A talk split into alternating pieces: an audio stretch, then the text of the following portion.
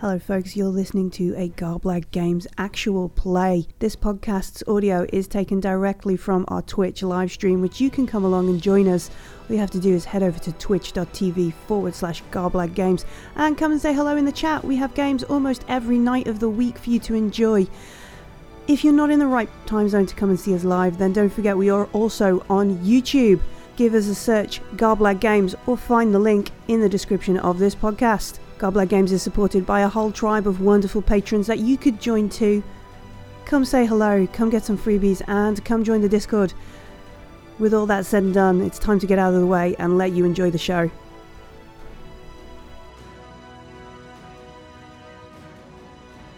Hello and welcome everybody to session zero slash one of Call of Cthulhu, Pulp Cthulhu, Masks and. I am joined by this beautiful cast. Um, before we start, I need to thank Millie, the GM, for making that fantastic intro for us. Thank you, Millie. You do fantastic, amazing work. Uh oh, it looks like Chuck's been putting time out. His messages are being. Sorry, Chuck. If it was Uh, going to happen to anyone, it would be. Chuck. Yeah, they haven't trained their Nightbot well yet. But uh, yeah, thank you for joining us. We're going to do some character creation night. We're going to hopefully get into the adventure with what little time we've got left, and we're going to tackle this legendary adventure. Uh, this is the Call of Cthulhu adventure. We need to also thank Syrinscape, who is sponsoring us uh, for this journey. They are going to be providing sounds for our adventure. They have uh, official Masks of Nyarlathotep uh, audio sound sets that you can purchase uh, if you're a subscriber, and they have created them for every scenario that's in this book. And if anybody has seen this book, it is like 900 plus pages. It is huge. It goes everywhere and ev- anywhere. Uh, and they've also accounted for players as they do go off the rails. So there are sound sets for when they decide, I'm going to go do this. I'm going to go shoot up speakeasy. It's like, okay, this isn't in the game, but let's do it. It's there. Uh, so please check out Syrinscape. Do we we have a link? We do. If you do sounds? sounds in the chat. All right. Linked in the chat there. You can do a 30 day trial and uh, give it a try to enhance your game. Beautiful. Uh, let's go around. I know some people have some things they want to plug here that they have going on. Uh, I'm going to throw it over to you, Pete. Hey, hello. Yes, I'm Pete. I am Garblag, and we have some new players on the show today. So that's awesome. Thank you, everyone, for joining us. I am also doing a Kickstarter on Thursday, uh, which is also my birthday. So if you want to get me a birthday present, then feel free and back my Kickstarter. And I have a little intro video to share with you now to give you a taster of Dodeca.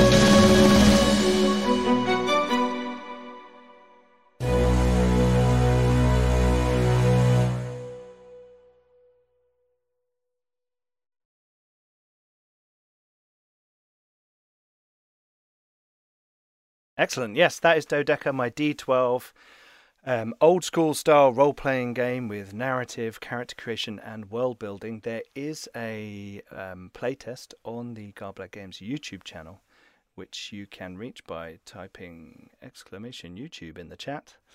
And I haven't turned the sound back on yet. Um, that is going live on Thursday, February 4th. And I am really excited about it and absolutely terrified because it's my first Kickstarter and I have no idea what I'm doing. But I've got artwork from Diogo Nogueira um, and uh, Mustafa Bakir, and I am writing it all myself. So it's going to, and I'm doing the layout and the editing, so it's going to be lots of fun. Um, it's going to be two weeks, and it's a target of fifteen hundred pounds. Um, and there's various pledge levels that include PDFs, a book, and also five um, system agnostic adventure locations that I've created that are already on Drive Through RPG, and the top tier of me running a game for you online. So um, there you go. I think I'll leave it at that and pass over to who's next? Who wants to go next and tout their stuff? Callum? Um, hello, I am Callum from the Release Podcast. Uh, I like to to take advantage of other people's stream to play awesome games without having to run the technical side, which is very complex. So all these tools are look awesome. Uh, Syrinscape sounds awesome. Go get it. The uh, the Foundry awesome, but I could not bother learning them. So uh, here I am tonight. Very happy to join Garblag for the first time. Uh, feel free to follow my channel on Twitch. I run interviews, not uh, stream games. Uh, I play a little bit of video games, uh, but uh, that's mostly it. And uh, I've got a podcast dedicated to tabletop RPG enthusiasts across the channel, across the pond, all around the world. Next month, it should be about a convention uh, called Session Zero Con, which took place in Southeast Asia. And last month, it was about an online convention, which took place in France. So you already have two bits of the world. A bit like our campaign, uh, Mask of Nyarlathotep, we should travel a bit, I expect. Cool. Very, very good. Shall we throw it over to Jeffrey next? Jeffrey. Okay. Hi, I'm Jeffrey. Uh, you can call me Matthew. a little group called Adventures of Lollygagging. We play various tabletop role playing games on the internet. Uh, we're at twitch.tv slash the lollygaggers. We play a lot of the same types of games. You see Matt play and Pete play in Garblag Games. We have an ongoing Alien uh, Alien campaign every other Mondays. We do a lot of Free League stuff. We're also on the Free League channel uh, every other Monday as well, playing Vaesen. And yeah, yeah. So just come follow the channel, hang out, and watch us play some games. Cool. Uh, Ben, what do you got Oh. going on you want to promote? Sorry, I'm used to being the junior partner. I go I go last. Hello, I'm Ben. Uh, I'm a I'm Demi Garblag. I'm like Robin to Pete's Batman. Only I look better in hot pants than Pete. This is true. This is true. Um, I've done a few games here and there. I've run games on Garblag. I've got some games that I've just finished on Free League. We did Coriolis. It was lots of fun. Uh, Buy My Zweihander game, which is on Drive Through RPG under Pete's name. And technically, I guess I'm also trying to do a Kickstarter for um, Zine Quest 3, only I have the organizational talent of a newt. So it's kind of me just pressing the letter buttons on this rectangle thing and hoping that something comes out the other end at this stage. So no cool intro videos for me. I will merely weave you a pretty tale with my melodic voice. Hmm, how soothing. Megan, you hate it when I ask you this, but do you have anything you want to promote? I do. Well, not not uh, not nearly as exciting as these folks for sure. Um, mine is more uh, home based. I we were cleaning out our basement and noticed that we have over 200 board games. So um, I'm coming over. Absolutely so um, me and the family have decided to take a challenge of going through them but we want to play them to make sure that they don't suck you know i don't want to give away something that's pretty awesome. So every week we are going through and playing a game from start to finish and and this week we are playing mad the board game where the idea is to lose all your money. Um yeah it's it's pretty exciting. It's um yeah other than that, I thoroughly enjoy uh, playing uh, games over the internet, and meeting new people, and listening to Matt. Actually, Oh, well, thank you. Is that mad as in like Alfred E. Neuman mad? absolutely, it Oh, is. that's cool. big I tech. like that. All right. Very good. We have done our intros. Everybody has gotten to know the players a little bit better, but now it's time to get to know the characters. We're going to do character creation here live on stream. So, like I said, we are using Pulp Cthulhu. Um, Masks and Nyarlathotep is kind of notorious for being a bit of a meat grinder and um, investigators dying as they're trying to make their way around the globe to to solve this mystery. So Pulp Cthulhu is going to help uh, make these guys a little bit more hardy, uh, survive this adventure. Hopefully, it gives them more hit points and more sanity and things like that. They get some pulp talents to make them, uh, you know, two-fisted heroes and things of that uh, nature.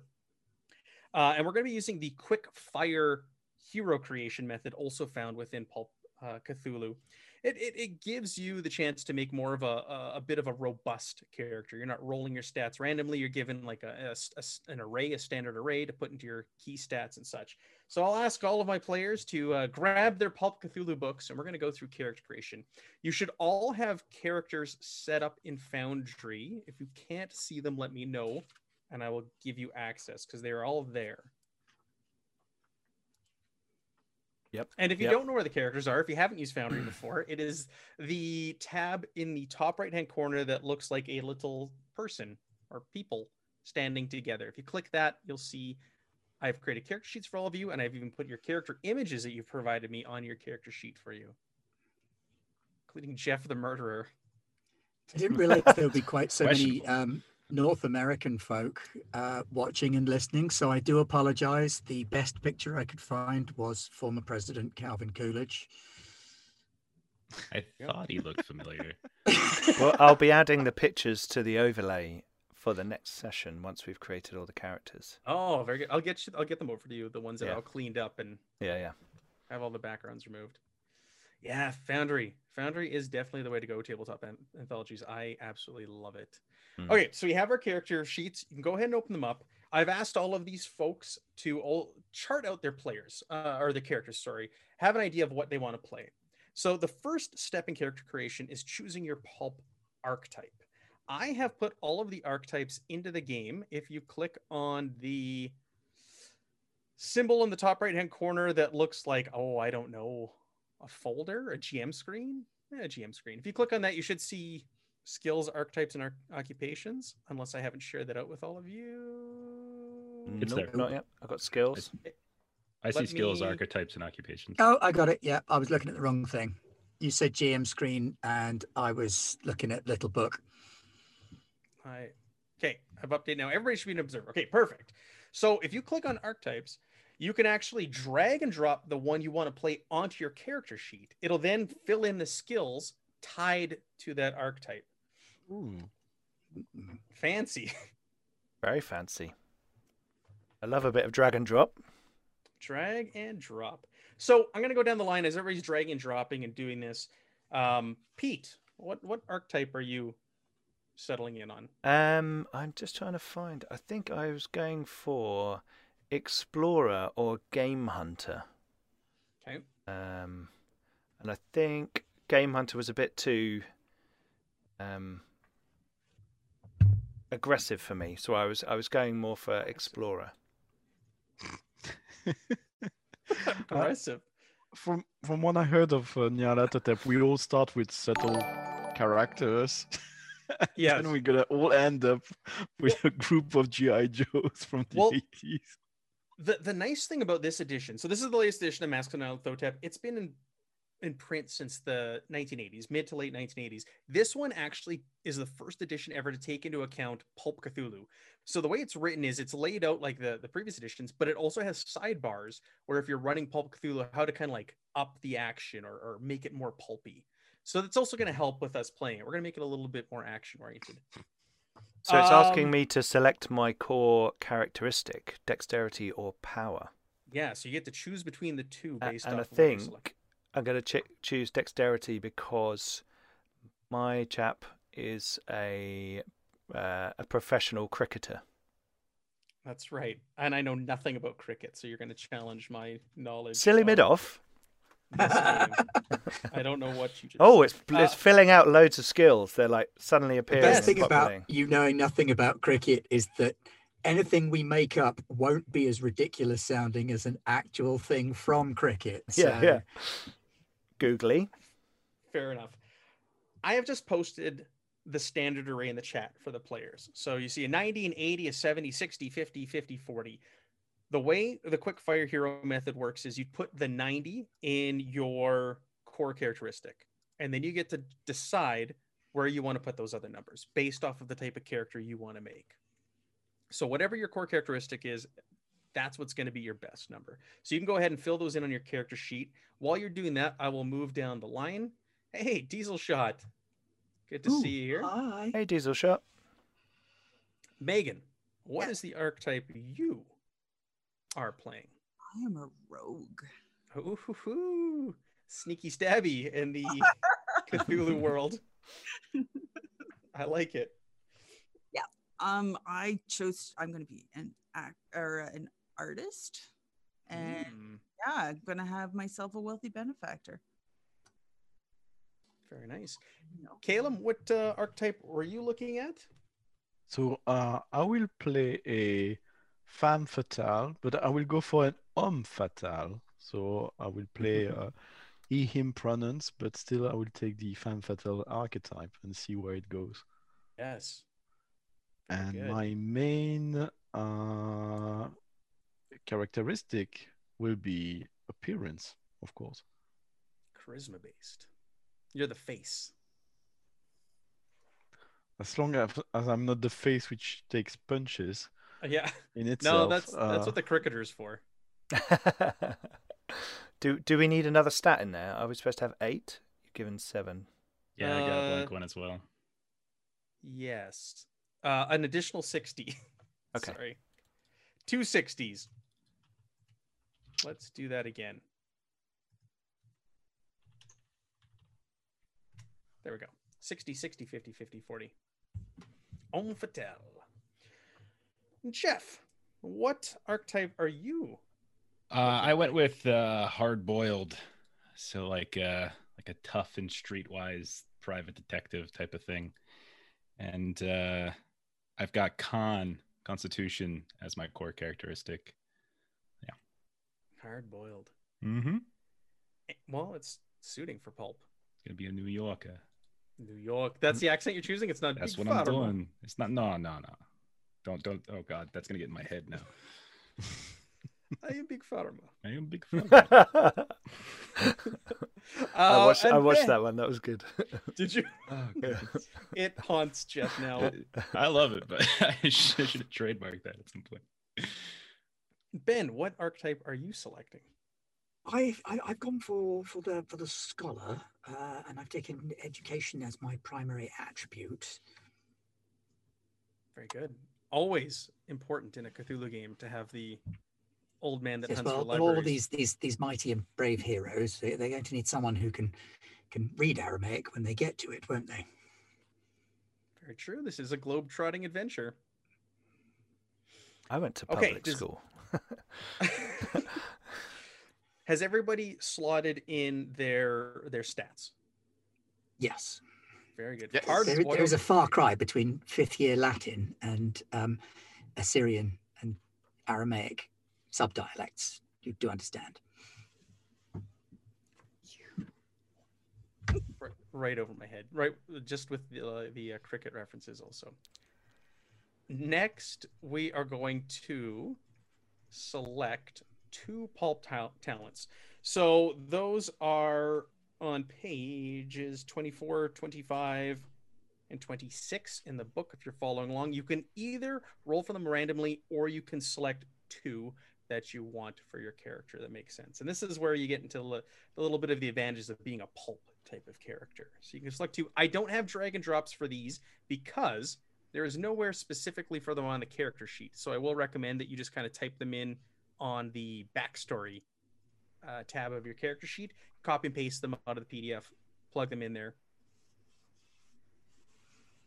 Is anybody going to roll randomly? That's what I'm curious. You don't I- have to. You need somebody to roll randomly? I can No, roll. you don't have to. You can select what you want. Um, I'm just curious if anybody was going to go that direction. Fair. No, I'm looking at these mental talents. Have a look. Hardened, that sounds like you. You're going to be attacking lots of humans, so you avoid that sanity loss.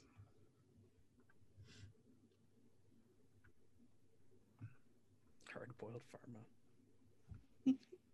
Uh, Pete, have you have you selected your? I'm, uh, your... I'm just I'm just having a I'm just having a look. Give me Is- two I I minutes. think I'm going to take quick study and linguist. So, linguist able to determine what language is being spoken or what is written gains a bonus die to language rolls. Bonus die is Let me get to- type anything into backstory You have to because it's click locked. the little That's lock. why. Yeah. click the yeah, click Yeah. that little lock. Uh, and what was it? So linguist and I'm sorry, what was the other one? Quick study. Quick study. Have the time required for initial and full reading of mythos tomes as well as other books. What? You're not going to encounter any mythos tomes here. Don't be crazy. Speaking of crazy, insanity is inevitable in Call of Cthulhu. Your your sanity ticks Oh, tell a lie. I won't take quick study. I'll take photographic memory. That seems more appropriate. You can remember many details, gains a bonus die when making no rolls. K N O W. Not N O. Bonus Uh, for making no rolls. Has anybody else selected their talents? Well, I was hoping to take a photographic memory, so now I'm gonna look for something else. But I I will take regardless smooth talker, gain a bonus die to charm rolls. Ah, very good. Very appropriate. I'm ready. What did you select? So I'm gonna take keen vision, gain a bonus die to spot hidden rolls, Mm-hmm. and I think I'm gonna go uh, fast load. Choose a firearms uh, specialty, and ignore a penalty die for loading and firing in the same round. Ooh, all right. You are going hard boiled. I'm doing a little bit of a little bit of both. I got the investigative side of it, but then you know when push comes to shove, got the gun. It will come in handy having That's- someone who's what it is. good at fighting. Yeah. Um, do a little bit of both.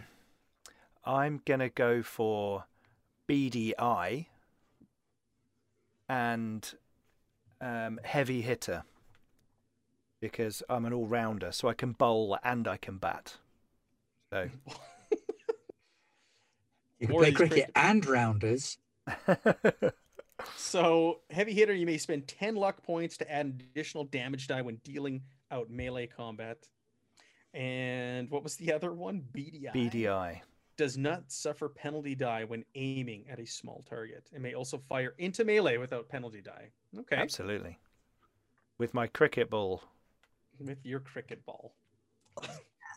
Wait, they use balls in cricket? Balls made of concrete.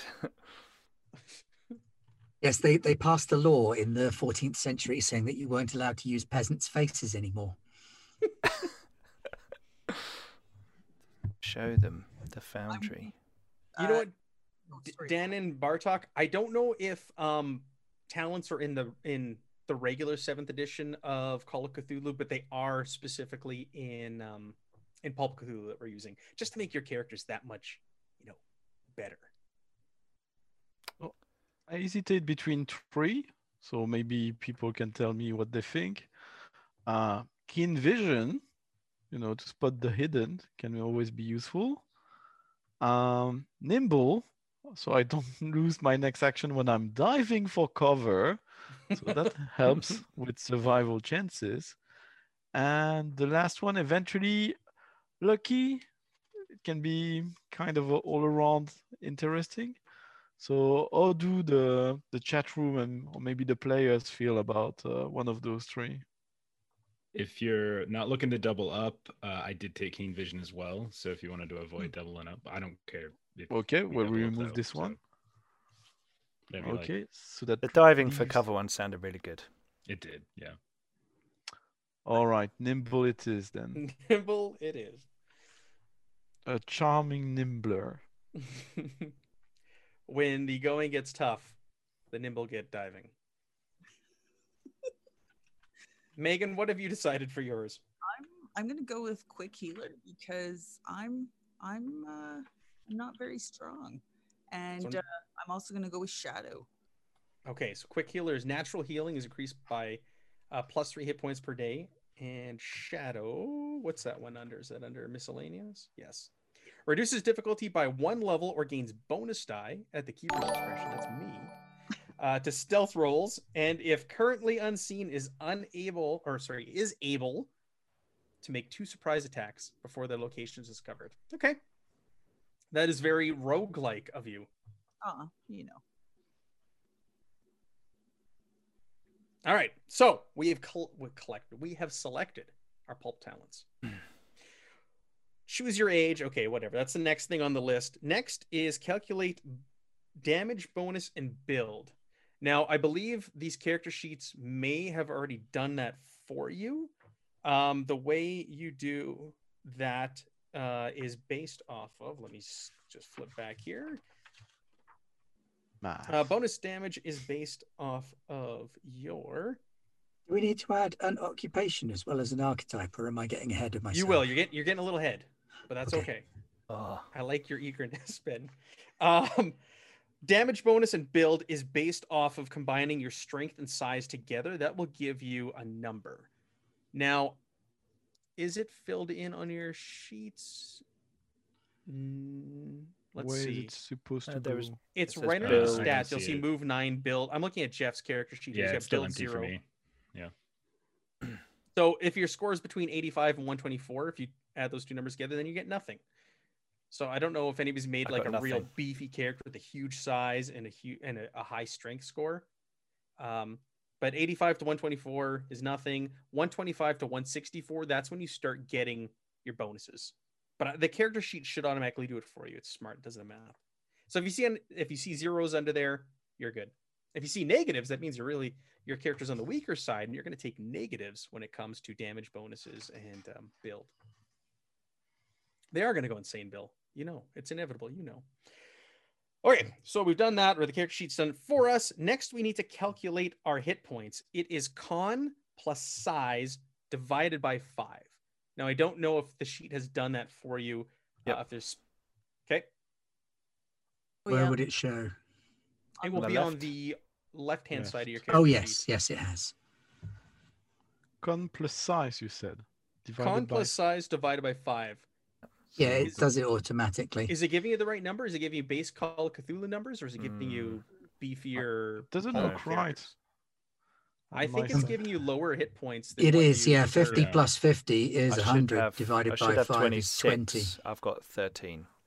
So it's So doing are- divided by 10. You are. Yeah, it's given half.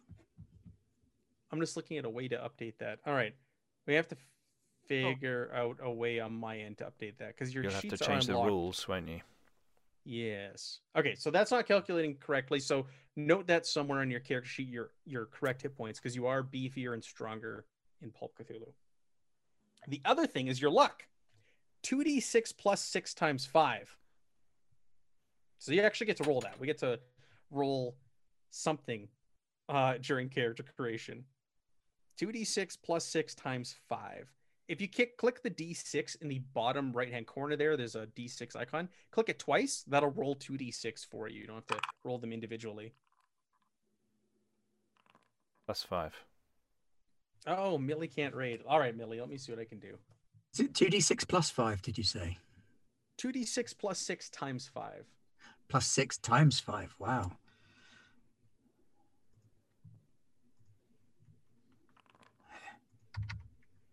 Nice.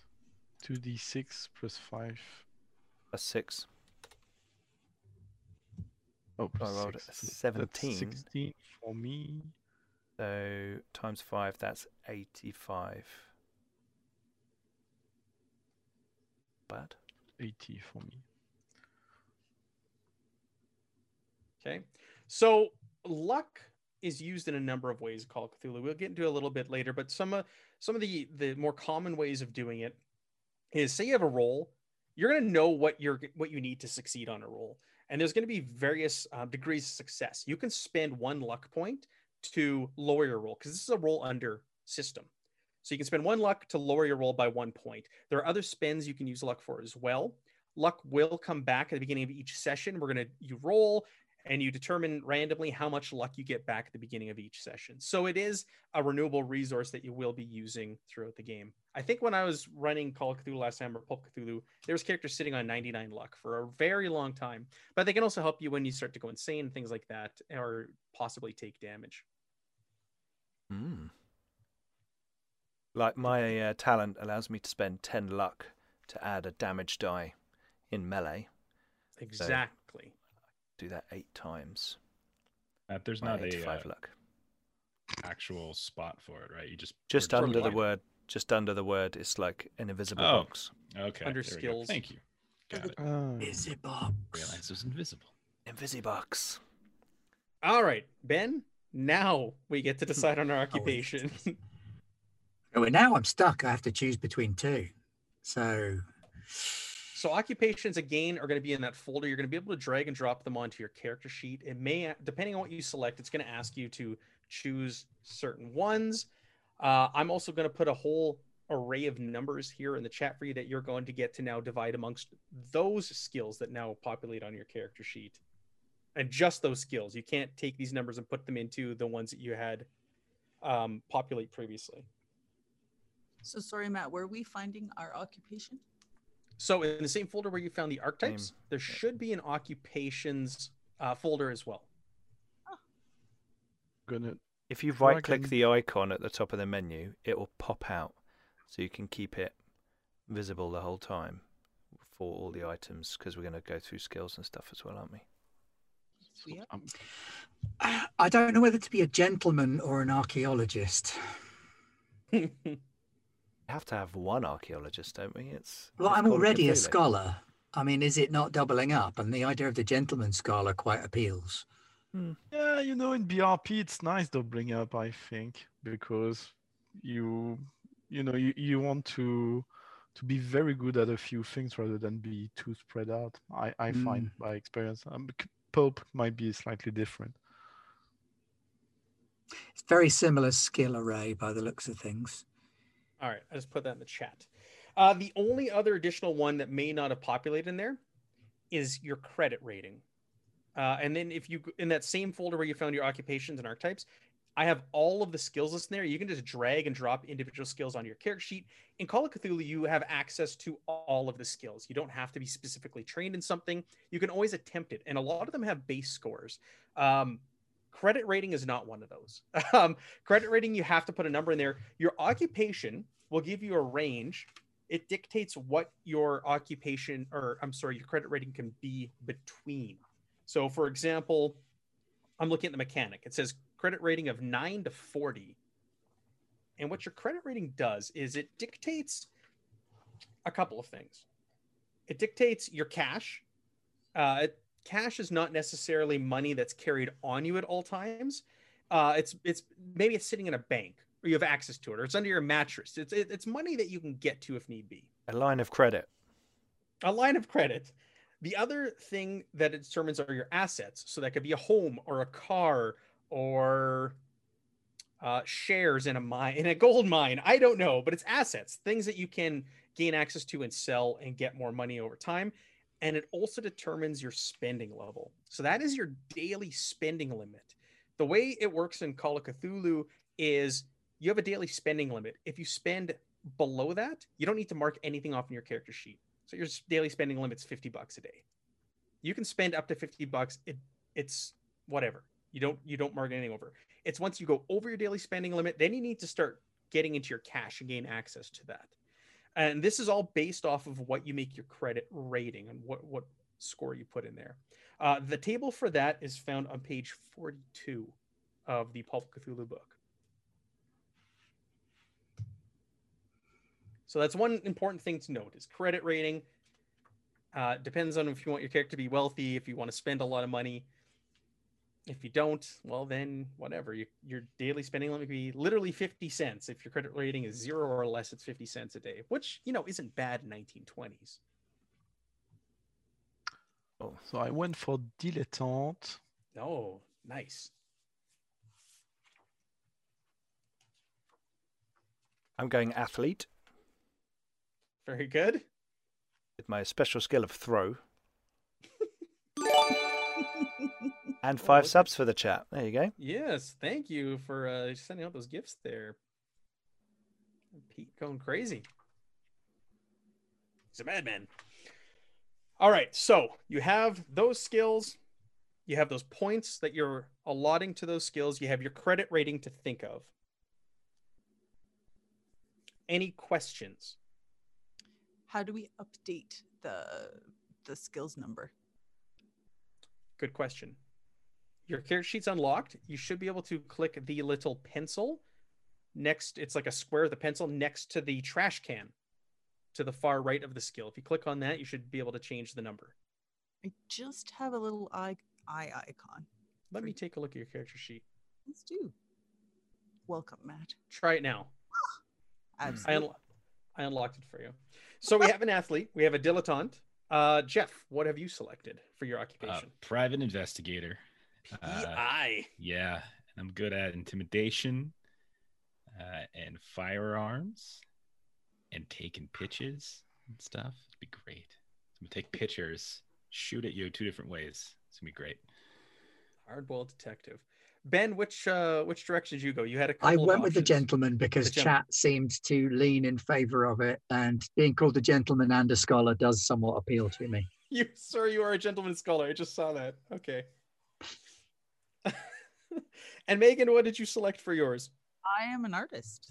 Ooh, an artiste. You're gonna die so fast. The and the artist. Oh, what- what is going on here? Oh, oh, oh. Uh, right, what do we do with those numbers? The Queen 80, 70, 70 ones. Is that the numbers to put in our skills? Your occupational skills. Occupational skills. You have specific skills that are given to you by your occupation, and those numbers go into there. Plus, you need to take into account your credit rating.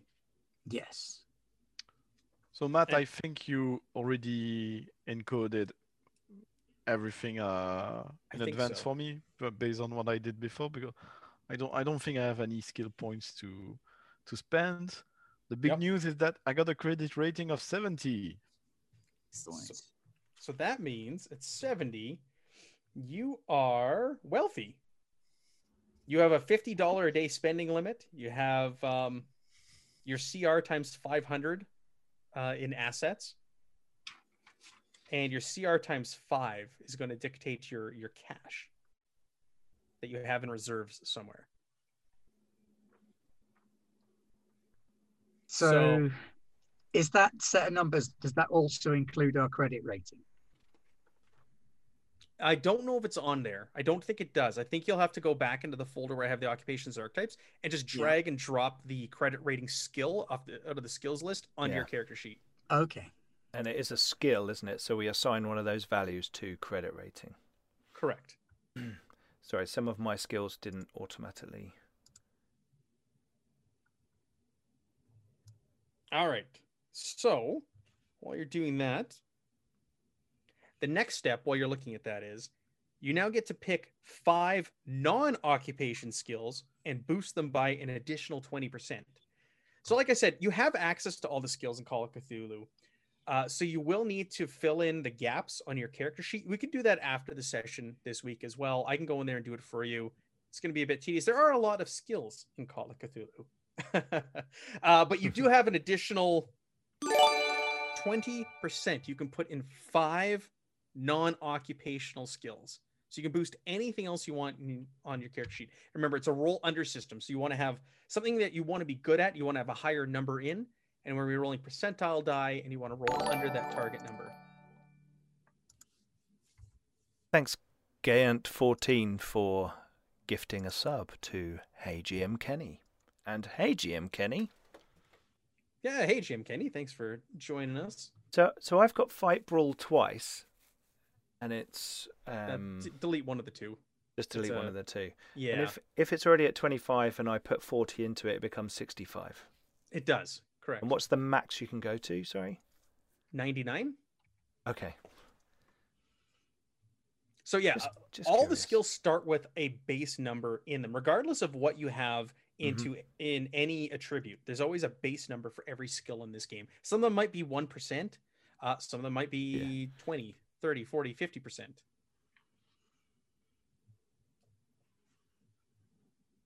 but you can always do you can always use every skill or attempt to. The other thing with call of cthulhu you're going to notice on your character sheet next to the skills uh, are i believe on this character sheet is a blank little box or check boxes when you put the lock back on. And the way it works in this system is whenever you succeed on rolling a skill roll you put a little check on there. At the end of the session you get to roll for possible improvement on those skills that you passed during the session. So if you want to boost a skill up that you're not maybe good at, you might want to find ways or excuses to use that skill in a game session because at the end of it, your chances of increasing that skill are going to be pretty good. So these numbers are not going to like be language, Matt. Um, Yes. Do you just have flat language, or do you need to take multiple copies of the language skill for different languages? you're going to take different copies for different languages. You have your there's the base one that's own, so whatever your native language is, and then you can t- uh, take specific ones, and you'll have to take multiples for different languages. So Cool. I took Arab as a language. Very good. Be handy, and there's a lot of very good poetry in Arab. We're going all over the globe in this adventure, so language skills will be they'll come in very handy. I'll tell you that. Even in our first place, we're going to kick this off in Peru. So, as the the players are filling in their numbers here, also talk about Masks on Nyarlathotep. We're using the latest edition. Like I said, it has Pulp Cthulhu um, rules in it. Takes that into account. This is the first edition to us. This is also the first edition that contains a prologue, and we're going to be playing through that prologue. It starts off in Peru. Um, I find it kind of ties everything nicely together when the actual adventure starts. So we're not actually kicking off the ad- actual adventure itself. We're going to do the prologue first. And the prologue was created to kind of answer uh, some of the complaints or some of the concerns that had been voiced over the years about this adventure. And I found that it is quite well written and actually answers and takes care of a lot of those complaints. So we're going to do the prologue. It'll take a few sessions, and then we'll get into the actual Max Masks of Nyarlathotep adventure. We could die even before it starts. you could. This is this is very true. You could die before the actual adventure begins. Mark skills uh, when you pass them, Bill. I have to look it up again because it's been so. Did you long. say we, we need to pick other skills as well? Yes, you get to choose five more that are non-occupational that you put at 20%. And again, they're all listed on that skill list, uh, and you can just drag and drop them on your character sheet if you don't see a skill that you want. So you could take more languages. Um, I as am well. taking more languages. So question: The Yes. characteristics do they are they used sometimes or or not? They're not. Um, well, we could we, you know, we could always throw them I in don't from know. here to here. There are no mechanics around them per se.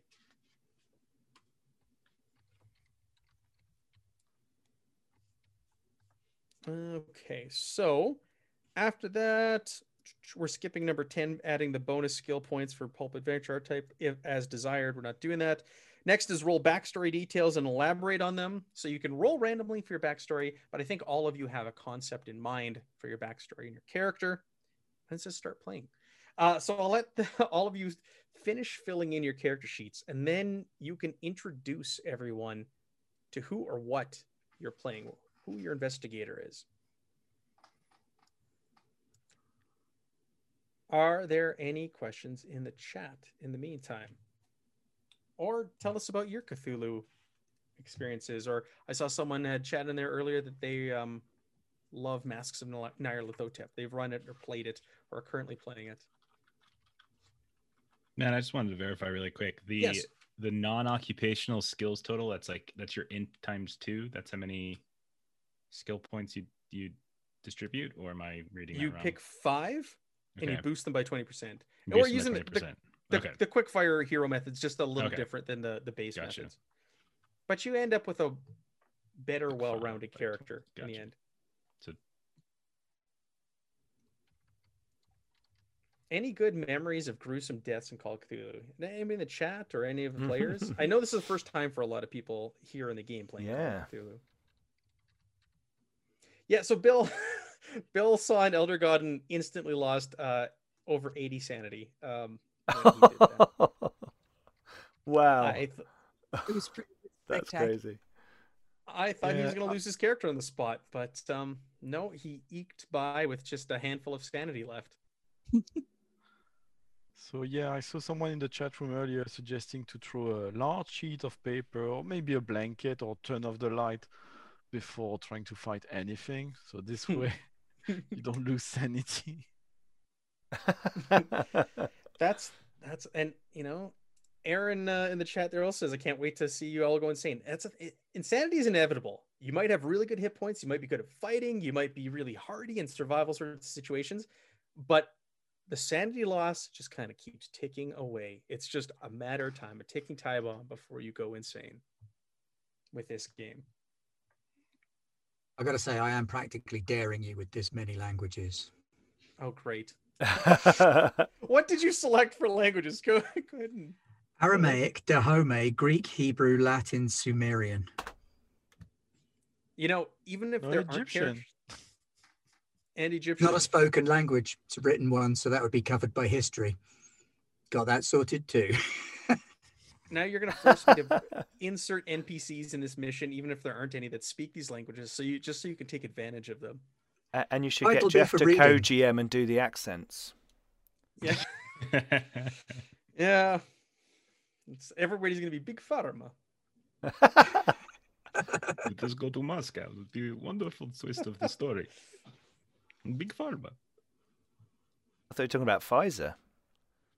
Yes, in not Moderna. sponsored by Pfizer, unless they want to sponsor us. Then reach out to Pete at Garblag Games. Sounds like your big farmer would get on very well with captain of UPP vessel. yeah. Oh yes. He did it his way. Chuck is giving you the big pharma shout out. And uh, Jeremy, as a teenager, wanted to play a ninja in Call of Cthulhu and found the strategy to be surprisingly effective. Wow. I that's the first time I've heard of a ninja in Call of Cthulhu. Standard Call of Cthulhu, all I think of is like old men in libraries looking for books and tomes. Yeah. Right, so I think I've done all my skills. I've assigned all those values. I've picked five skills to put 20 points in.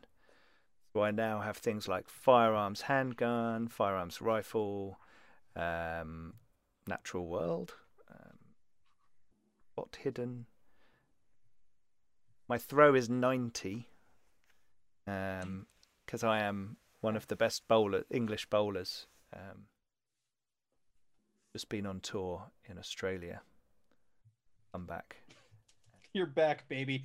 Well, Or not. I'm gonna have to ask you why you're going to Peru. Why am Uh, I going to Peru? I'm going. I'm going exploring. Sounds like Uh, he zigged when he should have zagged. So if you're all done, why don't you tell us about your character? What's your name? Tell us a little bit about them, Pete.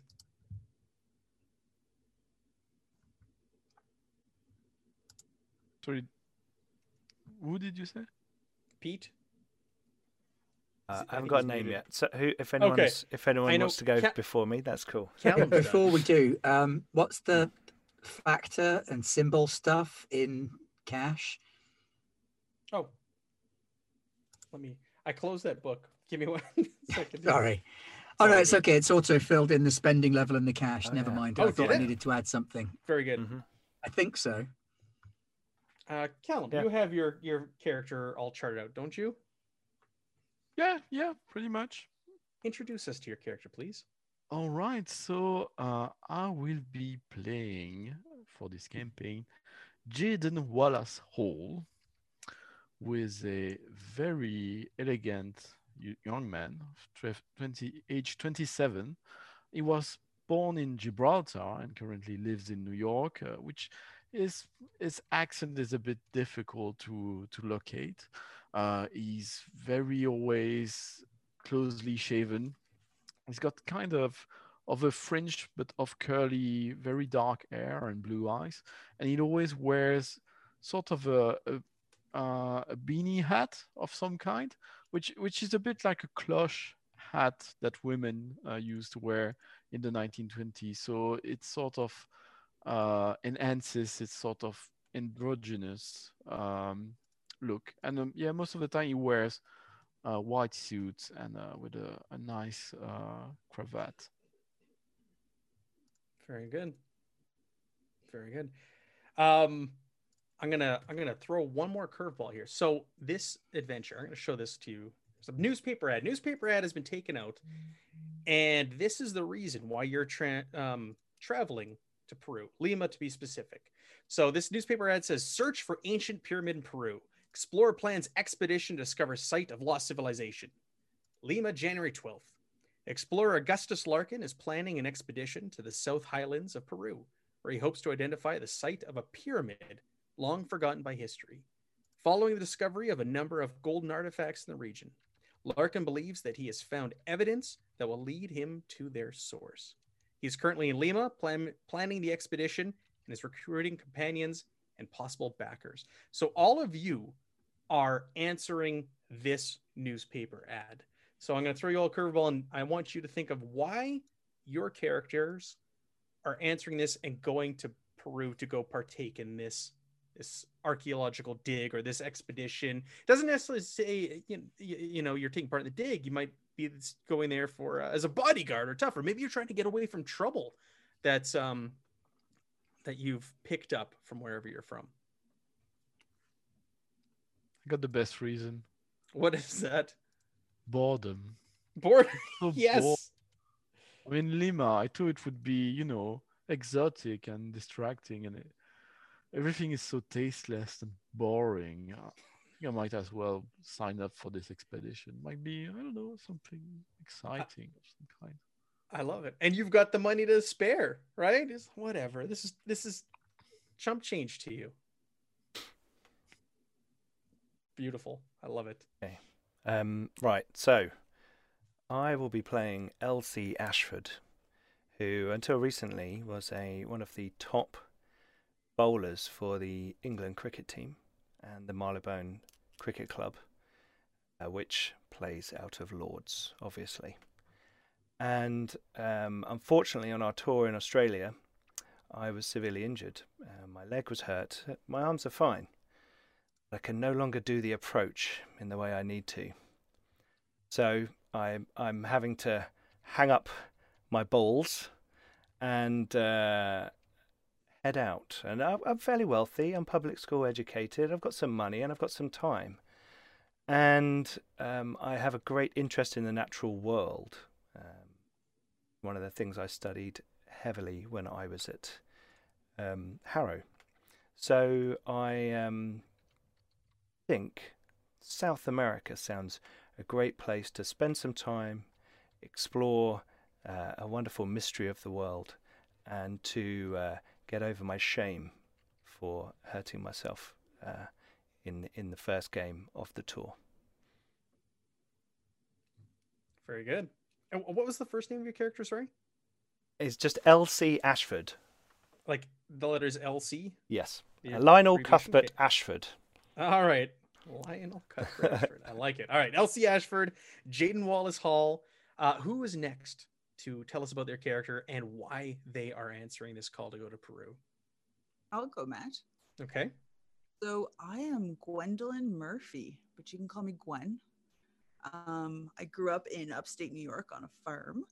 Um, come from uh, my uh, my grandparents came from from uh, or my parents and grandparents came from Ireland, and I really admired my grandmother. She she painted with whatever we had available, and um, I I came into this love for landscape art. So um, with uh, with the support of my grandmother, moved to New York to make it big. And like all artists, uh, you just get lost in the scene, and not like all artists, but in this particular case, she gets lost in the scene of it, um, the glamour and the money and the illegal liquor and all that, and um, she's looking for a restart. And saw this advertisement and thought, hey, South America is a great place to start. Very good. I like it. Is this during Prohibition in the States? My American players tell me 1920 20 started. Oh, and ended at 33. So this takes place in tw- this prologue takes place in 25. Um, or is it 21? No, One, I think. So it said 21. 21. So this is during Prohibition. It was great. Last time we we did Mass Nyarlathotep, um, the chat got really involved and actually started fact checking things for us while we played. and would tell us if something was like Brilliant. Invented or a thing yet. It was Everything great about headlights. Yeah. I'd throw things out, and then like the chat would be like, "Okay, it was invented 19 whatever." Yeah. uh, it says here like that was totally common in New York City by this point. I was like, "All right, awesome." Yeah. Or So, quick people who are retcon.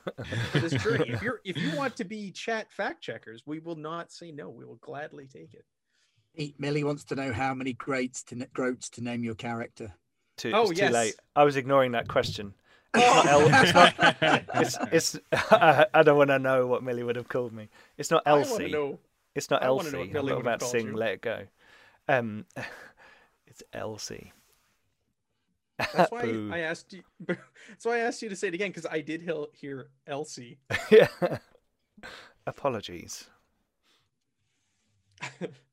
Megan or Ben, do either of you have yours uh, set up? Or Jeff? I haven't done Jeff's either. Yeah, I'm ready to go. Yeah, I can go. Uh, I am playing uh, Louis Salvatore, uh, also from New York, but uh, the city, Flushing specifically, big family, big Italian family, but uh, kind of the black sheep. Uh, made some choices, and they don't really talk to me as much as they used to. Um, I got a I got a wife and a daughter, but they don't talk to me either, which is probably for the best. But uh, I uh, maybe have some gambling habits and such, and uh, that tends to get me uh, adversely leveraged by certain folk. And uh, I think since I do a lot of investigative work, sometimes it's just taking pictures of uh, some upstanding gentleman with a with a dame that's just not his wife, and uh, and I think I've been run out of New York for a bit, and uh, I got a little line just to do a little muscle. I'm I'm not so much good with the muscle, but I have a gun and I have a keen eye, and so I think uh, I'm down in down in Peru because you know I got connections in New York that uh, that might be interested and uh, the discoveries down here, something like that. There you I'm, I'm very low Cool. class, and I'm Totally. constantly I'm constantly dirty. I always look like I'm I'm healing from a fight that I got in like three days ago. Like I got a yellowing black eye like all the time. My nose is crooked. Um, yeah, yeah, Yeah, the picture he selected for his character, like the nose is like permanently like sideways. It's been broken so many times. yeah. It's So, gross. I Uh, don't know. It's gross. I'm gross. Did you just call me gross? yeah, yeah. The We might have a problem with that. Salvatore don't- Sincere is don't your annoy- don't future uh, future, future uh, relative. Okay. Little little wrestling shout out there for my wrestling fans. Um, yes, please follow follow Caleb's channel. Uh, Yes. I don't know. Sorry if for Pete, the Pete can drop drop the uh the link. I don't know if I have those powers here. Uh, I don't. yeah. I can just click my name. I know. I think no. Probably not on Garblag. That might be on Free League. Yeah, I don't have. I don't have the, the magic powers. One day, no. I- It's fine. um, very good. Thank you, Jeff. Very interesting character. Always dirty, kind of getting in trouble, rough and tumble. A little bit, a little bit. Megan or Ben? Would either of you like to go next? Oh, Megan, you did yours. I'm sorry, Ben. Um, okay, yes. Um, hello. Uh, right Honourable Viscount Quentin Aloysius Goff, uh, third Viscount. Uh, just, just well, I, I, it's it's such a, a nonsense thing, really. I, I don't like to make a fuss, but um, yes, I'm a I'm a student of um, modern, well, modern modern ancient languages, not the ancient ancient ones. Obviously, that would be impossible. Uh, so modern ancient languages, yes, and uh, a, a bit of a historian. I, I, I study at um, Cambridge. I, I say study. They, they do ask me to lecture from time to time, what with the, the doctorate and all, but but that's not important. Never mind. And what was your first name? I'm sorry, Viscount. Quentin, Quentin, Quentin. Aloysius Goff. I, Goff. I got the Aloysius and the and the golf. Golf. Quentin. All right. I'm gonna call you Viscount. there was a restaurant in the in the city I grew up in. It was and it's called the the Viscount Court. Yeah. But as a kid, I was like, why is it Viscount? Why, what is that? Why is this restaurant named Viscount? when you're a kid and you think like chaos is chows before you Uh, the reason I, I'm going along on this um, this little jaunt is well, us asked, and you know I, I do don't like to disappoint. You're asked and you don't and you're an archaeologist right No, no, no um, i'm sorry that, that's that's a bit mucky. Uh, historian, historian linguist, scholar. all right a gentleman and a scholar that's right how can I, I, I've read lots of books about um, doing archaeology and such like, but uh, but no, I've never actually sort of seen the dirt, if you like. uh, the chat's already saying you're a vampire I blame Sofino, to be fair. yep, about right. Uh, yeah, they found you out. Uh, all right. So character creation's done. We can start. We have some time here before the hour session. So let's get started with Peru. Let me turn on some sound here for those who can hear it. Uh, we have a little bit of technical difficulties on uh, for the first uh, Yes. episode. So the folks here at home won't be able to hear the sound effects that the players are hearing, but we're going to remedy that for next week, and you're going to hear the beautiful Syrinscape sounds. uh, Sorry, that's my fault. So good. Those sounds. People cannot hear them, but uh, they're beautiful. Make me cry. Build it up. Rubbing it in. All right, so we have another handout. We're gonna we're gonna kick this off. So you have answered this this ad, uh, and you all receive a telegraph, Trans-Pacific Telegraphy, and it reads: "Thank you for joining the expedition. Stop. Please join me in Lima. Stop. Have booked you room at Hotel Maury. Stop. Meet 18th of March at 7 p.m. at Bar Cordona. Jirón Ancash 202 Distrito de Lima. Stop. Augustus Larkin. So you have a time and a place where you are to meet your benefactor, Augustus Larkin, the one who is uh, gathering this little group to go find this pyramid out in the the highlands of Peru. So you don't all necessarily know each other. If you want to know one another, or so there are some connections here, you're you're free to explore that. Otherwise, you all have you have room board booked for you, and you know you need to meet at the hotel or sorry, the bar Cardano, March 18th, 7 p.m. You find each find your own way there. The most common is to take a ship, but you could fly. Uh, you could take trains. What? what stop? That's right. What? sorry, the chat. What? How, how, how are you each finding your way down to Lima? cheapest possible way. You know, whatever's the whatever's cheap. All right. So if it's a boat, then it's a boat. It's fine. Doesn't even have to be a very big one. Doesn't matter. Who cares? Boat would be the most um, cost-effective way. I'm going to fly. That's it. That's how Louis would go. You're gonna fly. All right. I'm a pilot myself, sort of, so I like flying. Okay. I'm I'm going to read a history book and see how they got to where they were going to get there. And if they went by boat, then I'm going to go by boat, which they must have done because they wouldn't have been able to fly. So I'll have been taking a boat for a little while and um, probably getting quite sick and not enjoying myself. Seasick. I like it. Um, Augustus Larkin will probably call me Tintin when he meets me, and I hate it. Tintin. Yes. Okay. Chat was Tintin written by, at that point, the first Tintin book, or does that mean something else? Is that like a slang? Slang. It's like a short version of Quentin, isn't it? ah. I did not know Oh, that. okay.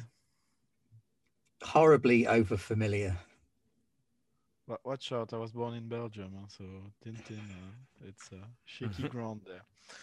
Uh, Oh. I think I'm gonna hire. Uh, uh, sorry, uh, Pete. I'm gonna hire Pete's character to fly me there. No, Good luck. Yes, excellent. Of course. So I show up the day we uh, probably late when we're supposed to to take off, um, with a, a beautiful man and a beautiful woman at my side, and we we're very merry, and they, they help me carry my luggage and say, yeah, no, no, no, no, they, they they're gonna come with us.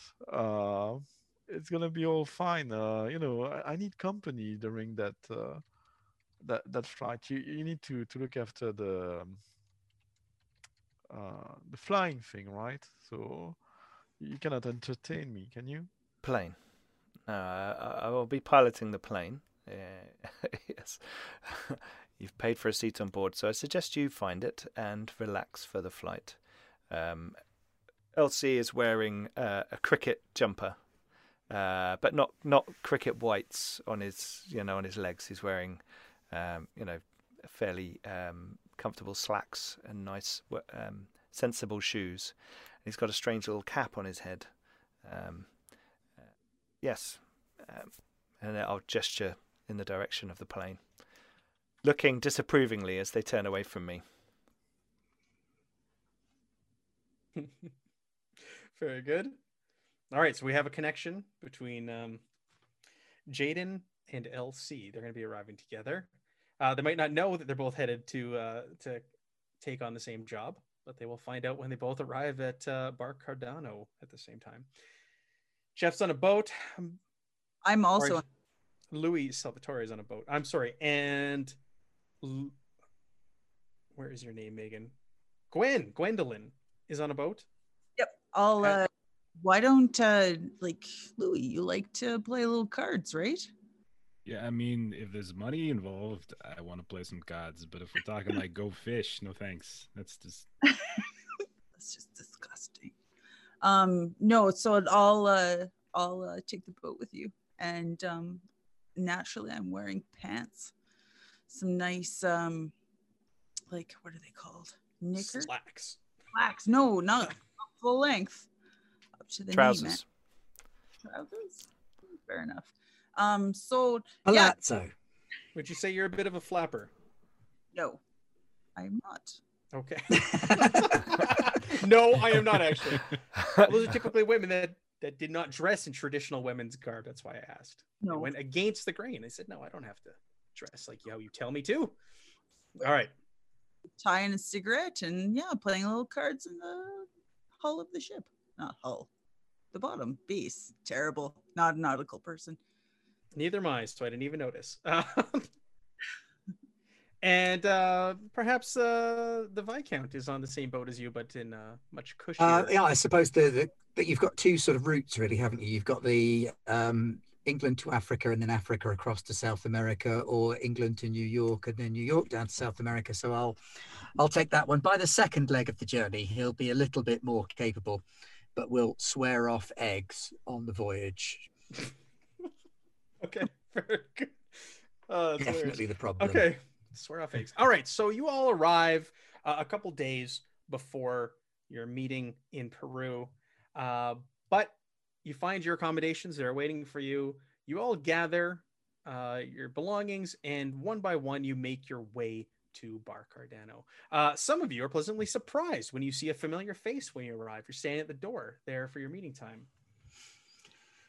I, I shall wander around the streets of Lima for a little while, saying, "Hello, does, does anybody speak English? Aramaic?" And that's the thing. So, being Greek? in Peru, almost everybody here speaks Spanish.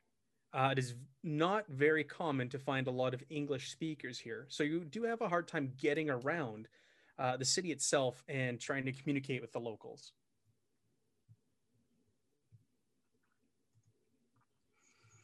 I'm playing sounds on the back end for Bar Cardano. You guys, all of you, uh, you mill around, you try to make your way around, you try to communicate the locals. If you don't know Spanish, it's not too easy.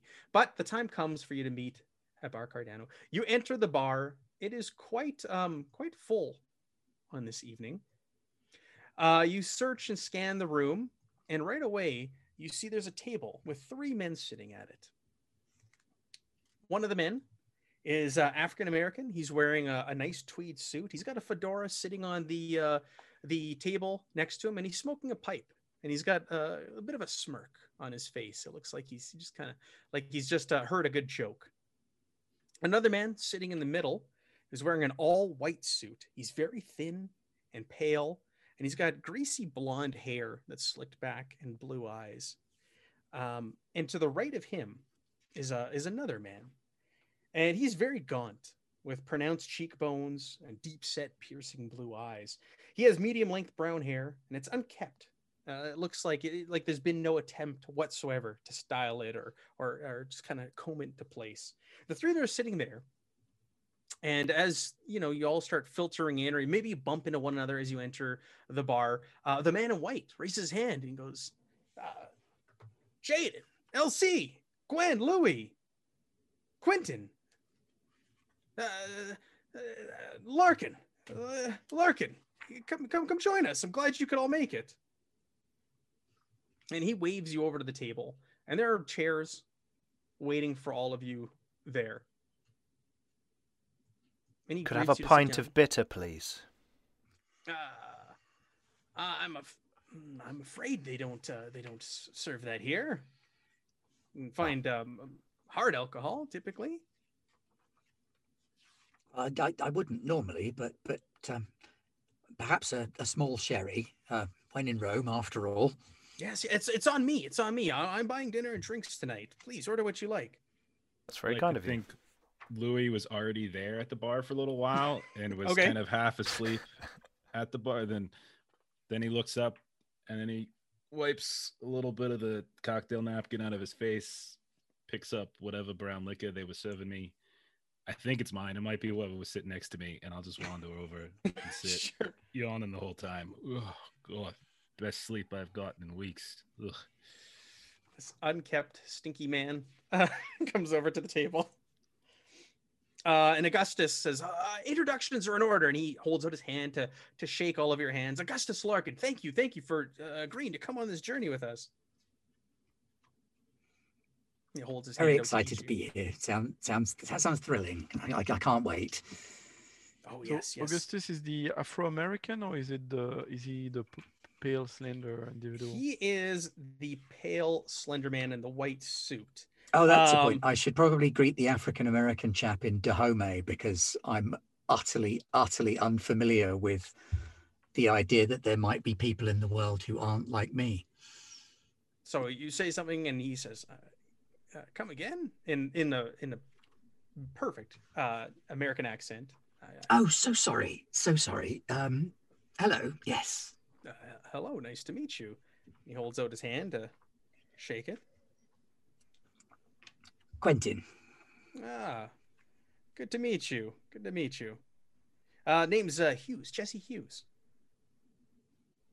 And he he's got a smirk. He's got a very like uh like um like warm disposition about him.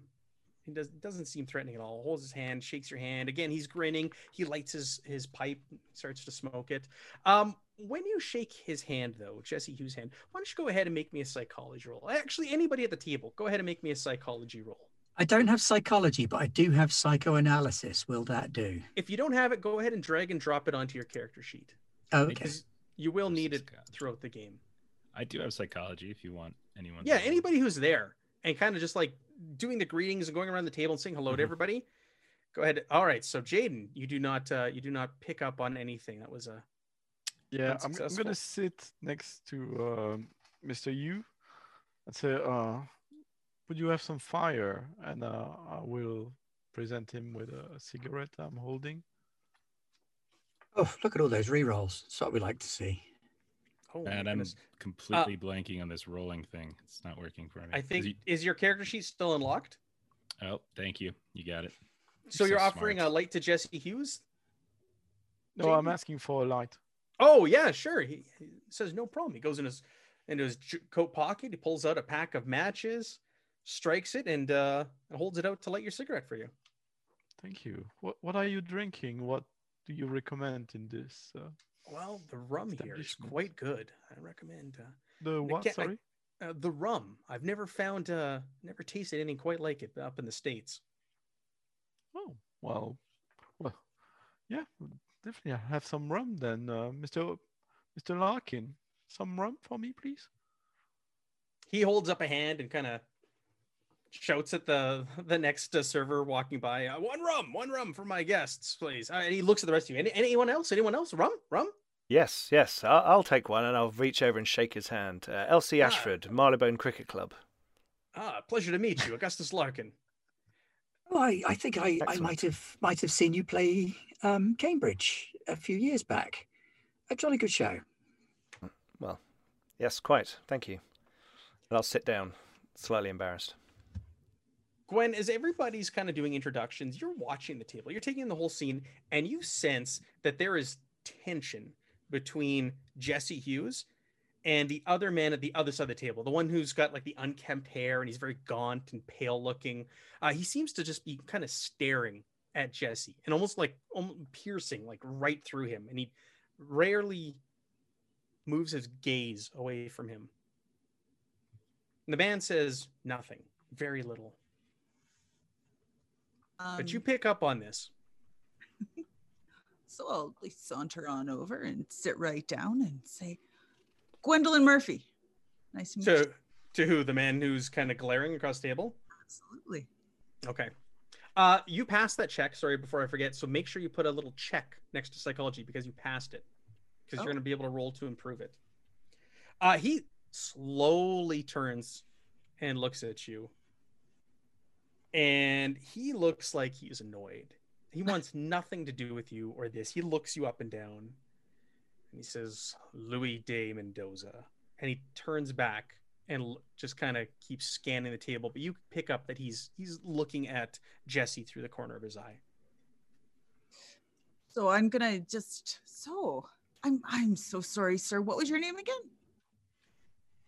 He doesn't look at you this time.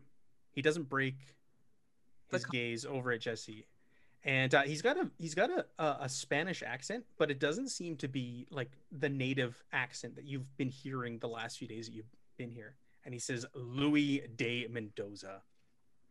Oh well, it's a pleasure to meet you, uh, Mr. Mendoza. Well, maybe you can uh, answer this question that I've had been burning inside of me. Uh, Mhm. I got here. The heat. Does it ever? Does it ever cool off? I can't remember the last time I was dry. I've been sweating from places I had no idea I could sweat. he just kind of again he doesn't look at you and he goes excuse me and he just turns and walks away and he walks over to the bar That's rather rude, I'll say as he goes. Uh, augustus larkin says oh don't mind him he's my aide i i, I hired him he's he's familiar with the uh, the region we're going to so he's uh, he's he is an asset but he, he's a little rough around the edges uh, everybody who hears Larkin talk, you, you asked about his accent earlier. Everybody can go ahead and make me a, uh, a language roll. If you speak English as your native language, which you all do, go ahead and make me a, a, a language roll, please, to maybe kind of pick up. His accent sounds English, but something's a little off by it. Jaden, go ahead mark that as a success on your character sheet. His accent, oh my goodness, a critical failure. LC. you are convinced that he's French, and Ah. you you you you you approach him and you you, you talk to him about his his French accent. But on the other hand, Jaden and Louis, you both pick up. Uh, it sounds English, but it's actually um like Kenyan. It's like an off Africanese accent that he's that he's that he has. I'm sorry. I'd forgotten to put own language in. That's okay. Oh, and so uh, and Tintin, you also passed. And is that the little what do we press for the the check that If you you got rid of the little lock on your character sheet, so it's no longer edible, I believe there is a um a little box of- It that you can. auto did it for me actually. Oh, Oh yeah, yeah, yeah. No, there's a a little yellow sheet. yellow dot. Yep. It's a smart sheet. So yeah, the three of you pick up that it's it's not quite English, um, but it is um, actually Kenyan accent that you're hearing. He's not British. But um, but Elsie, you're like, ah, this guy, these guys, it's a hell of a French accent. What region of France are you from? You from the Dordogne? Excuse me. Um. Oh, n- never mind. Uh, uh, you need that rum, don't you? I will slide over the bottle that I've been working on for like a while. I think this is rum. It's brown. You go. And it's it's kind of foggy looking. Like you Gross. backwash the bottle. Yeah, Ugh. it's like Yeah. it's like a I'll- table I'll- cut. Anyone takes. I've been takes on a cricket fine. tour in Australia. Don't worry, and I and, and I and knock it back. Said a bunch of words there. I think I knew like two or three of them, but hey, you drink it, so that's good. Australia. Right. It's an island, right? I think it's an island. The big Yeah. one. Yes. Yeah. Okay. All right. So uh, Larkin says, I, I introduced my aide. He's a bit rough around the edges. This is Jesse Hughes. For those of you who haven't made introductions, he's a folklorist from New York that who is coming along this expedition.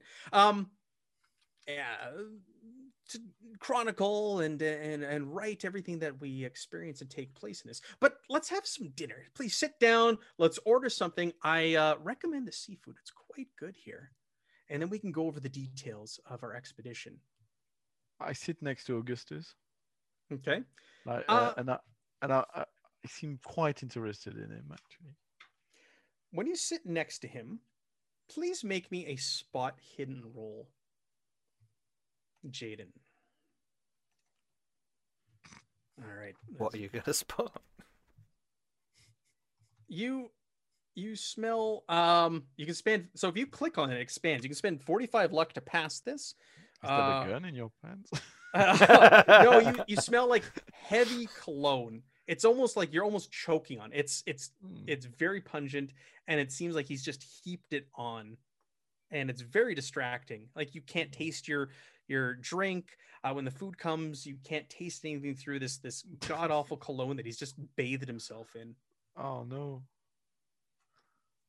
and it's quite off-putting so at first you you you make your way over there but now you're just kind of like this this is gross i don't like this That's so disappointing.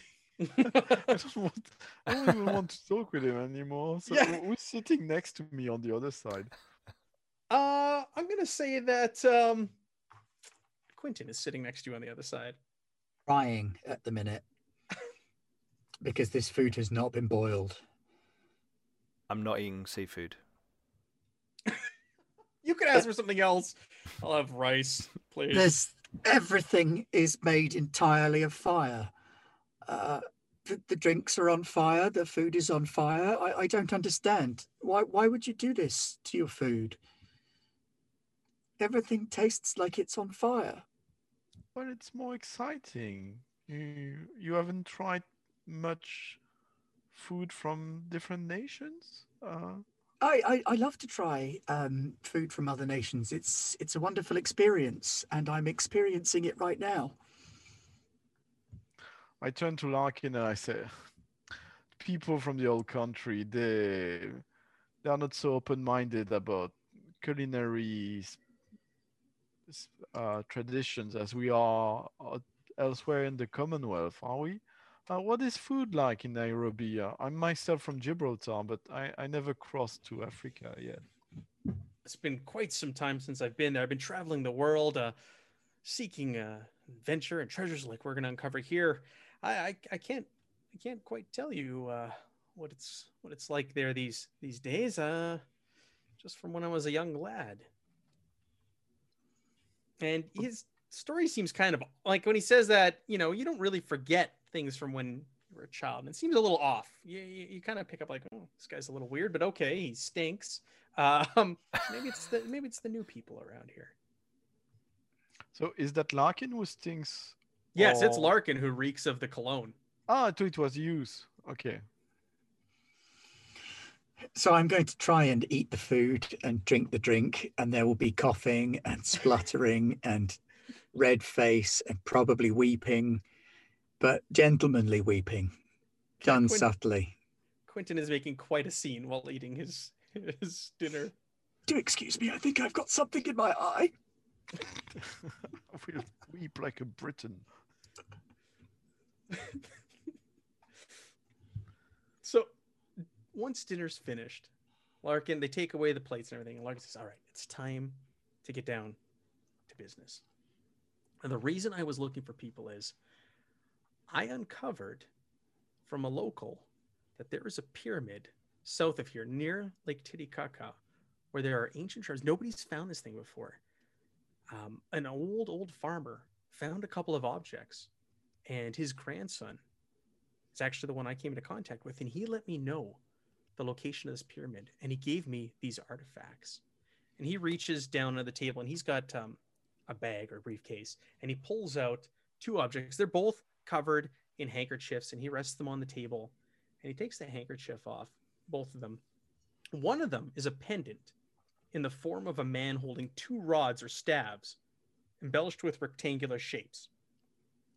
The other is a golden cup, carved with geometrical patterns and circles and inlaid with turquoise. Anybody who's looking at those objects, feel free, go ahead to make me an archaeology roll, please. Just looking at the two of them as they sit there on the table as he uncovers them. Oh, here we go. Since one of them is a pendant, and I'm quite versed with jewels, could Mhm. I have a look at it more from the jewels point of view? Yes. Yeah. Can I take a look from an anthropologist's perspective? Yes, you can. Matt, can I take a look from a firearms perspective? no, you cannot. Beat me to it, Jeff. Right now, how many of these luck points do I have to spend to pass that? All right. So One where are one. you on here? The Fi count. You'd have to spend eleven, I will and you do can. that. So if you click there seventy-one, it expands, and you can actually click the button to spend eleven luck points. It might subtract from your character sheet. I don't know. It has. Oh, look at that! Eleven luck spent. Seventy-one. Look at that. That's cool.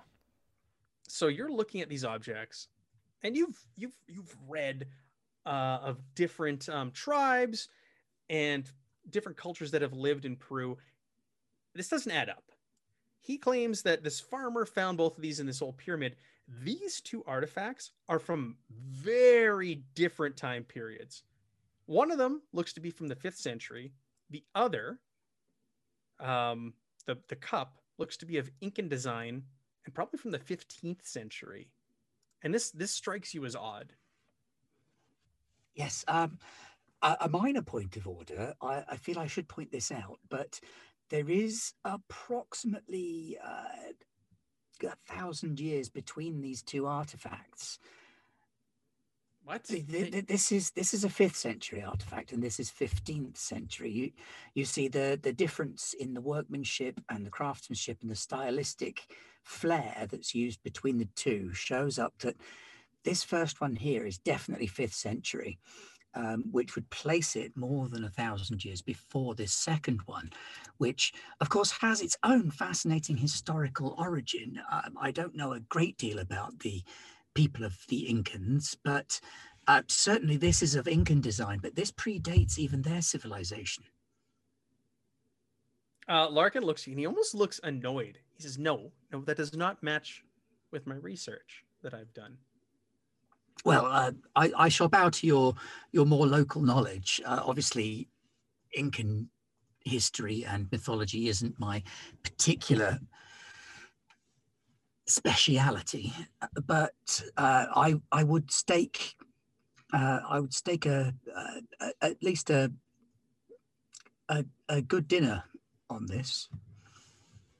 Yeah, you see, he, he starts to kind of like scratches at his at his arms, and he gets like visibly annoyed. He says, "No, perhaps the, maybe maybe the farmer, the old farmer, found them elsewhere. Like I said, I, I, I got them from his grandson. Um, I, what, whatever it may be, whatever you whatever you you think, they came from this pyramid, and that is our goal. We need to go to this pyramid and find more. Yes, yes. I mean, it's quite possible that um, the one pyramid is built on the site of an older one, and therefore they could both have come from the same location. Absolutely, I wouldn't dispute that at all. Right. Yes. Yes. Yes. And he seems to kind of jump on the thing. That, that's it. That's it. Yes.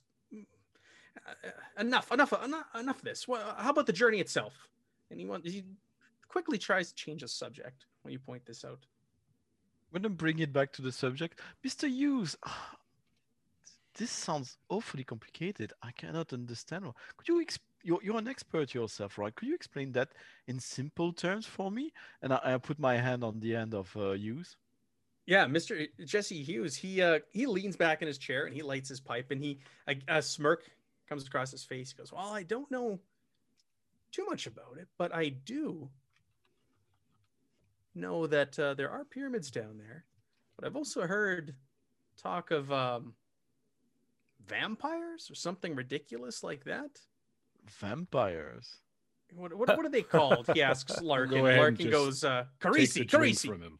yeah. What's, What's in that rum? I said I- I'm just gonna reach over and just drag the bottle in Yeah. front of him over to my side. That's I think that's enough for you.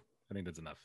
He he's, Not he just kind of he just kind of smiles at you, and um, he goes, "That's that's ridiculous, isn't it, Augustus?" And Augustus goes, "Local legend, local legend. They speak of these Carisi, these these local vampires that that that suck you dry. Uh, they, ah, it's just it's folklore, no- nothing of the such." Oh, come on, that sounds so exciting. Uh, Jesse, you, you don't mind me calling you Jesse, do you? Goes, "No, that's that's fine." Uh, please tell us more. That, that sounds so exciting. And uh, I blink my eyes at him while he's smoking my cigarette. he says, "Well, I don't know too much about it. I'm here to chronicle this. I've read a little bit of folklore. I was going through some uh some newspaper articles before coming here, and I I read about these people being found sucked dry of their blood and everything. And uh, you know, I did a little research, and they they claim that there's these these vampires related to the conquistadors that came here centuries ago. Did, did Uh, you bring anything to? to People always make up stories about things they don't understand. It is it is quite possible, um, as you would know, sir, as a folklorist, that um, historically speaking, a lot of the diseases that we are now familiar with in modern science were described as curses or strange maladies by the, the people of old. And it's that they may well have seen, you know, I don't know, some kind of unusual sickness passed through the town and attributed it to these this sort of vampiric spirit when as we now know um, bad smells no longer cause disease. The, the work of modern scientists have shown us that.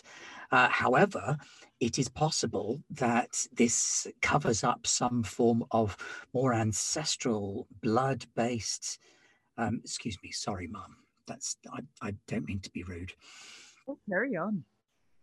Um, that they have a, a strong heritage of blood and ritual based sacrificial killing in this part of the world. So, um, God fearing modern day Christians may well take umbrage at their older, more traditional relatives, perhaps, and dress it up in, in this sort of folkloric pomp and circumstance type of deal. So that's- Again, you, Augustus almost seems to jump on this. He's like, yes, that's right. Local folklore, hogwash. It's ridiculous. So as Hmm. as I Go was been talking, I've been slowly getting closer across the table with my cigarette, and like the ash is getting longer and longer and longer. And as like Augustus pipes up, like out of the trance, cigarette ash everywhere, and he's like, "Well, that was worth the journey across." Uh, I'm excited to to head out. When are when when do we leave? Uh, Augustus, he, he kind of snaps out of it. He's like locked in a, a, a gaze with um, Jesse, and it's almost like there's like tension there. And all of you notice at this point, the the other gentleman, Luis de Mendoza, is like glaring like daggers from his eyes at Jesse, who's kind of like reveling in this whole situation that you've you've instigated. Um, and um, yeah, Augustus snaps out. He goes, five days time. You have five days. Gather belongings. Um, buy whatever you need, and I'll reimburse you. Um, just give, give me the receipts. Uh, we're gonna leave in five days' time for Puno. I've hired three trucks to get us there. Once we get to Puno, we we're gonna take some some mules, some pack animals, and we will make our way to the highlands, uh, and, and and go to the pyramid. And he seems very flustered at this point. He seems very kind of put off by everything that's just kind of taken place and played out. What's the Five date then? days. I don't know about you guys, but I can't wait five days. Well, we could always have a game or two. I could teach you the the finer the finer rules, and uh, we could have a few drinks as well, um, Louis. Yeah, yeah, yeah. We could buy anything, right? You said. Y- Yeah, you buy it and I'll reimburse you. And I'm just gonna hold up the rum bottle. Like, I wonder if they sell this by the case. I'll be right back. so I'm gonna start getting out. And I'm gonna walk towards the bar, but I, like, wasn't the like the the guy who's staring at the other Louis like? Mendoza. Yeah, uh, he, the one he- who's staring da- daggers. He was. He's come back. Like when dinner Okay. happened, then he came back and he was Okay. sitting there across the table from Jesse. And again, just like like I said, you've all seen it now. Like it is obvious he there's something he does not like about uh, Mr. Hughes.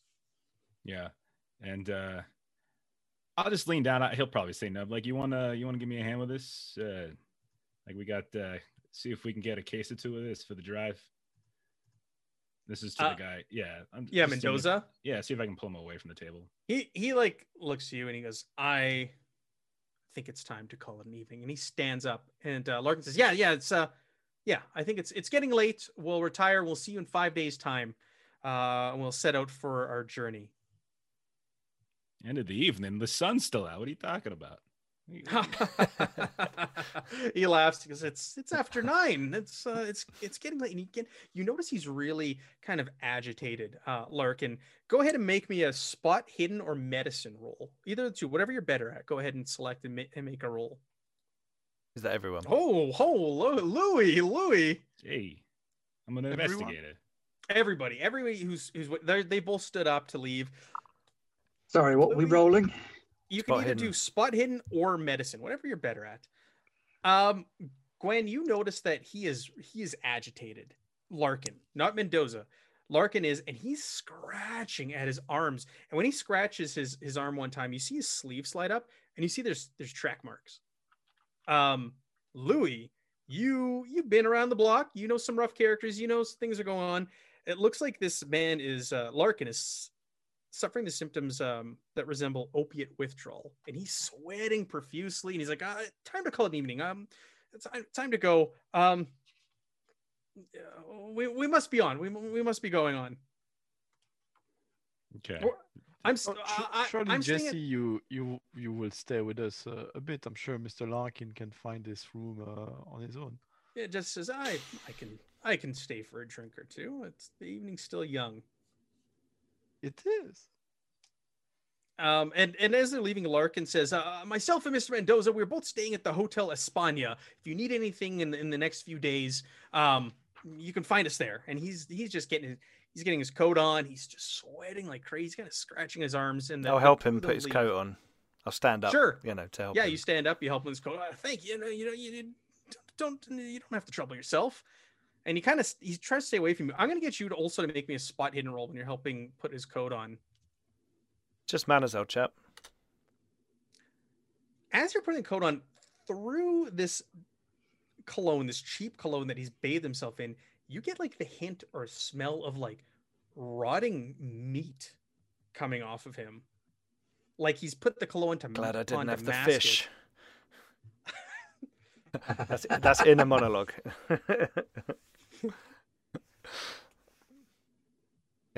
So yeah, you pick these. You, you smell through the cologne as he's sweating and starting to perspire. It's kind of coming off, and you smell just like this sickly, gross, rotting meat smell coming off of Larkin. I'm looking for a It's the hotel same one, but the- myself. Does that Espana have baths? Do they do they have a, a bath? Bath? Are you asking uh, him that? Yeah, yeah. He goes, "Uh, yes, yeah, yes, they do. Um, Oh, so does the hotel I I'll put you say- up at. at. So I'll say good. Looking at him.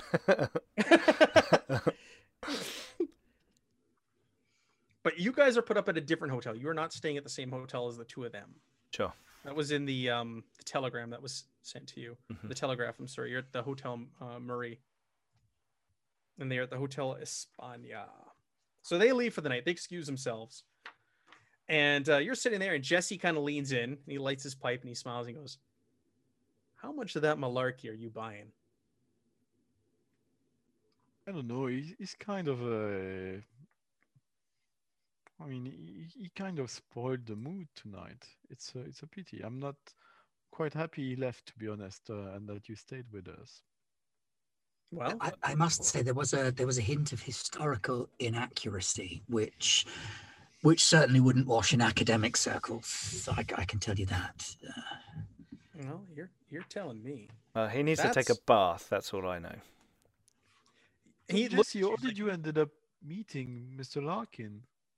Well, he looks around the room kind of looks to see if anybody's looking around. He goes, "Okay, I'm gonna come clean with you guys. The name's not Jesse Hughes. My name's Jackson Elias, and I'm actually here investigating and researching my next book. Um, with the name Jackson Elias, he is actually a quite famous author. He's been on the New York Times bestsellers list uh, quite a few times, uh, and you recognize his name. He's actually known for going around the globe and kind of researching these these folklore or superstitions and and bringing them to light like what's really going on there he's most known for his novel uh, which was um, sons of death which he wrote in 1918 and what it did was he uh, he uncovered the, the modern day thuggees in um, india and their cult and wrote a whole book on them and that's what made him famous and he's wrote actually written a number of books around these subjects uh, and so he claimed, he says, I'm here to research my next book. Uh, part of what I said was true. I was digging through some libraries and found some articles in New York, researching my next book, and it spoke of these these these vampire things down here in um, Peru, which is ridiculous. It's preposterous. Um, but then I came down here to, to do some research. I figured there's more going on. I see these reports, these people being sucked dry, and I went down to that region. I went down south around where that where Larkin spoke of. And the locals claim that um, the conquistadors that came here so long ago, they stayed behind and they became these Carisi, these vampires. But I think there's more to it. The, you know, do my research and talk to these people. They all claim that these vampires, these Carisi, they're they're they're they're they're they're white. Uh, that's why they say they're the, the Europeans that came over here. But I think this is tied maybe to the U.S. or America or something else. And I think there's, I think there's a pagan death cult operating here. It's taking advantage and preying on these people's fears. So I'm here to research this book. When I was down there, I was told that our friend there, Mr. Mendo- De Mendoza, is tied to this cult, this that I believe exists.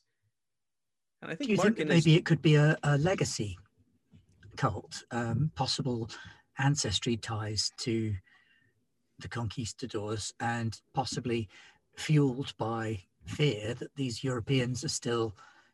I mean, we, we know they, they came here searching for gold. Do you think this this is just the legacy of their their descendants, if you like, still trying to carry on the old conquest? This is so exciting.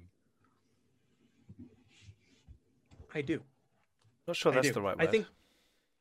Uh, I think I think these are folks playing off the fears and the superstitions of the people who live in that region. I don't exactly know what or why they're doing it, but come on, vampires, that's ridiculous. There's no hmm. vampires. Of course. I'm smitten with uh, Mr. Elias. Uh, so I'm gonna go full charm on him. Sure. Yes.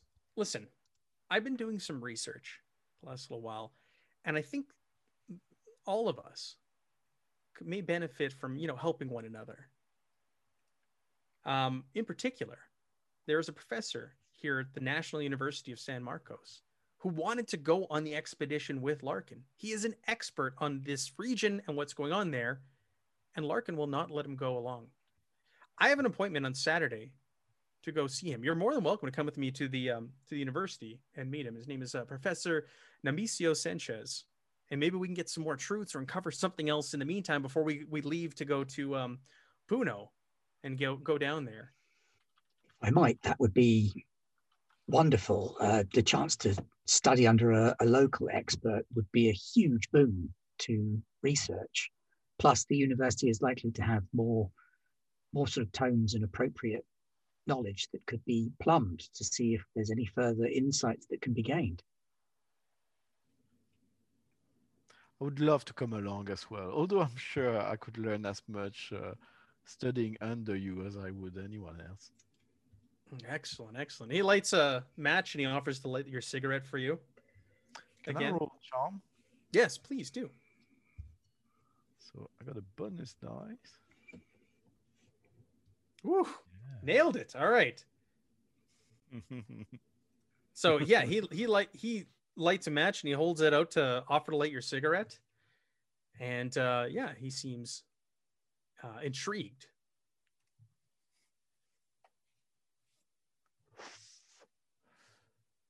Sensible footwear. I think we need to make sure we've all got the right footwear for this uh, journey as well. Um, if you'll note down your sizes, I'll make sure I arrange some, uh, you know, the the right. Uh, the gaffer always said you've got to have the right footwear. So is Footwear, that that's- Oxfords that's or not a word I expected you to say at some point. All right. We're coming up on our time here. I have to do a hard stop this week. So we're going to leave it at that, that. So we've met some of the characters. We met Mr. Mendoza. We've met Augustus Larkin. We've met Jesse Hughes, aka Jackson Elias, who's not who he seems. We've also found out about vampires and death cults. Uh, and our next leg of the journey is to go to the university, the local university, in a couple days' time to try and learn some more before you head on out with Larkin and Mendoza uh, and as the plot thickens. So, what we'll do is we'll do the um, the rolling for the stats and all that afterwards. Normally we do that on stream, but because we are hard on time, what I want to do is uh, we'll do a roundtable here if everybody can plug what they've got going on and where to find you this week, and uh, we'll wrap it up. So, Pete, Hello, yes. Um, well, this week on Garblag Games, tomorrow we have, um, let me get this right, Ranger Squadron, uh, Star Wars West End Games D6 actual play starting tomorrow. Then on Thursday we have Enemy in Shadows Episode 4, our Cubicle 7 sponsored Woofrup 4E show, which is going really well. Uh, and then on Friday, Ben is starting something, and I'll let Ben talk about that in a minute because I will just get ask everyone to go and check out my Kickstarter on Thursday, February 4th, Dodeca Adventuring Through Grimdark Worlds, D12 style role playing game with narrative, character, and world building. Yay! Yay! So. Check it out. Check it out on Kickstarter. yeah. Support Pete. Make it a happy birthday. Uh, Caleb, where can we find you? Well, you can find me on Twitch at RolistesPod. Uh, so that's R O L I S T E S P O D. Uh, with that, you can find me on Twitter as well. Rolistespod.com, that's my website. Uh, this Sunday, usually I stream interviews live uh, on Mondays, but I'm going to have one this Sunday with a French designer. It's going to be at 9 a.m. EST, 2 p.m. GMT. So that's this Sunday. And on Monday, I'm uh, releasing a new episode of the RPG Academy Film Studies. It's going to be an episode about the Hong Kong movie called uh, The Chinese Feast. And among my excellent guests, I would have Banana Chan from a Korean uh, game, uh, who's the co-author of Jiangsu, Jiangshi, Blood in the ba- Banquet. And uh, yeah, it was a. Oh, sorry, no, that's not the episode. I'm, that's the episode I'm editing. The episode I'm releasing is with B Zelda from the Broadswords and Scott Brown from Lawful and Orderly. It's going to be about Emir Kusturica's movie Black Cat, White Cat. So uh, if you want to find out what Roma punk might look like, uh, you probably want to listen to that episode. Very good. Jeff, what do you got going on? Uh, yeah, twitch.tv slash the lollygaggers. We play tabletop games on the internet. Uh, this Friday at uh, what time is it? Uh, 7 Central. Uh, we're going to be playing uh, Best Left Buried. We've been playing a small little kind of mini adventure. Uh, so I think we should be wrapping that up. And then uh, this coming Monday, we're continuing our Alien campaign where Matt's trying to kill everybody in the party. I did, but the the chat bailed us Yes, many times. They bought rerolls. I blew up our ship with two other crew members on it. Yes. Nice. Uh, uh, ben. Uh, yeah, uh, I'm here on Garblag. I'm here all week. Try the veal. Uh, I'm not in tomorrow's game uh, because I have to have at least one night off a week. But Thursday, I am playing the Blessed Annika, Priestess of Myrmidia in The Enemy Within. And then on Friday, I am taking over as mother to run Alien, What Lies Beneath, which is going to be a new Alien game that's running for this month on Garblag Games. We've got some new cast members, we've got some old cast members, we've got some cast members from elsewhere. It's going to be quite exciting. I hope I don't get anything wrong because Pete's built up quite a following for Alien and he's made me a beautiful little trailer which he's just put in um, the Twitch chat. So you should watch that. Very good. Megan, did you have anything you want to plug uh, on the way out? I know, just stay awesome to one another and uh, see you again next week. Thank you. Thank you to our sponsor, Syrinscape, for providing the sounds. We will you will hear them next week. Uh, these the players got to hear they were sitting in a bar. They were in Bar Cardona, Cardona, and they got to actually hear music playing and drinks clanging and all kinds of things. You will hear that next time. It's beautiful. It So good. enhances the experience. So thank you, Syrinscape, for um, sponsoring the show. I was going to say producing, sponsoring the show. Thank you to Millie, the GM, for our Yes, awesome thank you, support. Millie. And thank you to my players for taking part in this. This is the first steps on a greater journey. I had a lot of fun with the first session. And thank you to the viewers for joining us live and to the folks who are going to watch us later on Garblag on YouTube. Thank you. This is just just the beginning.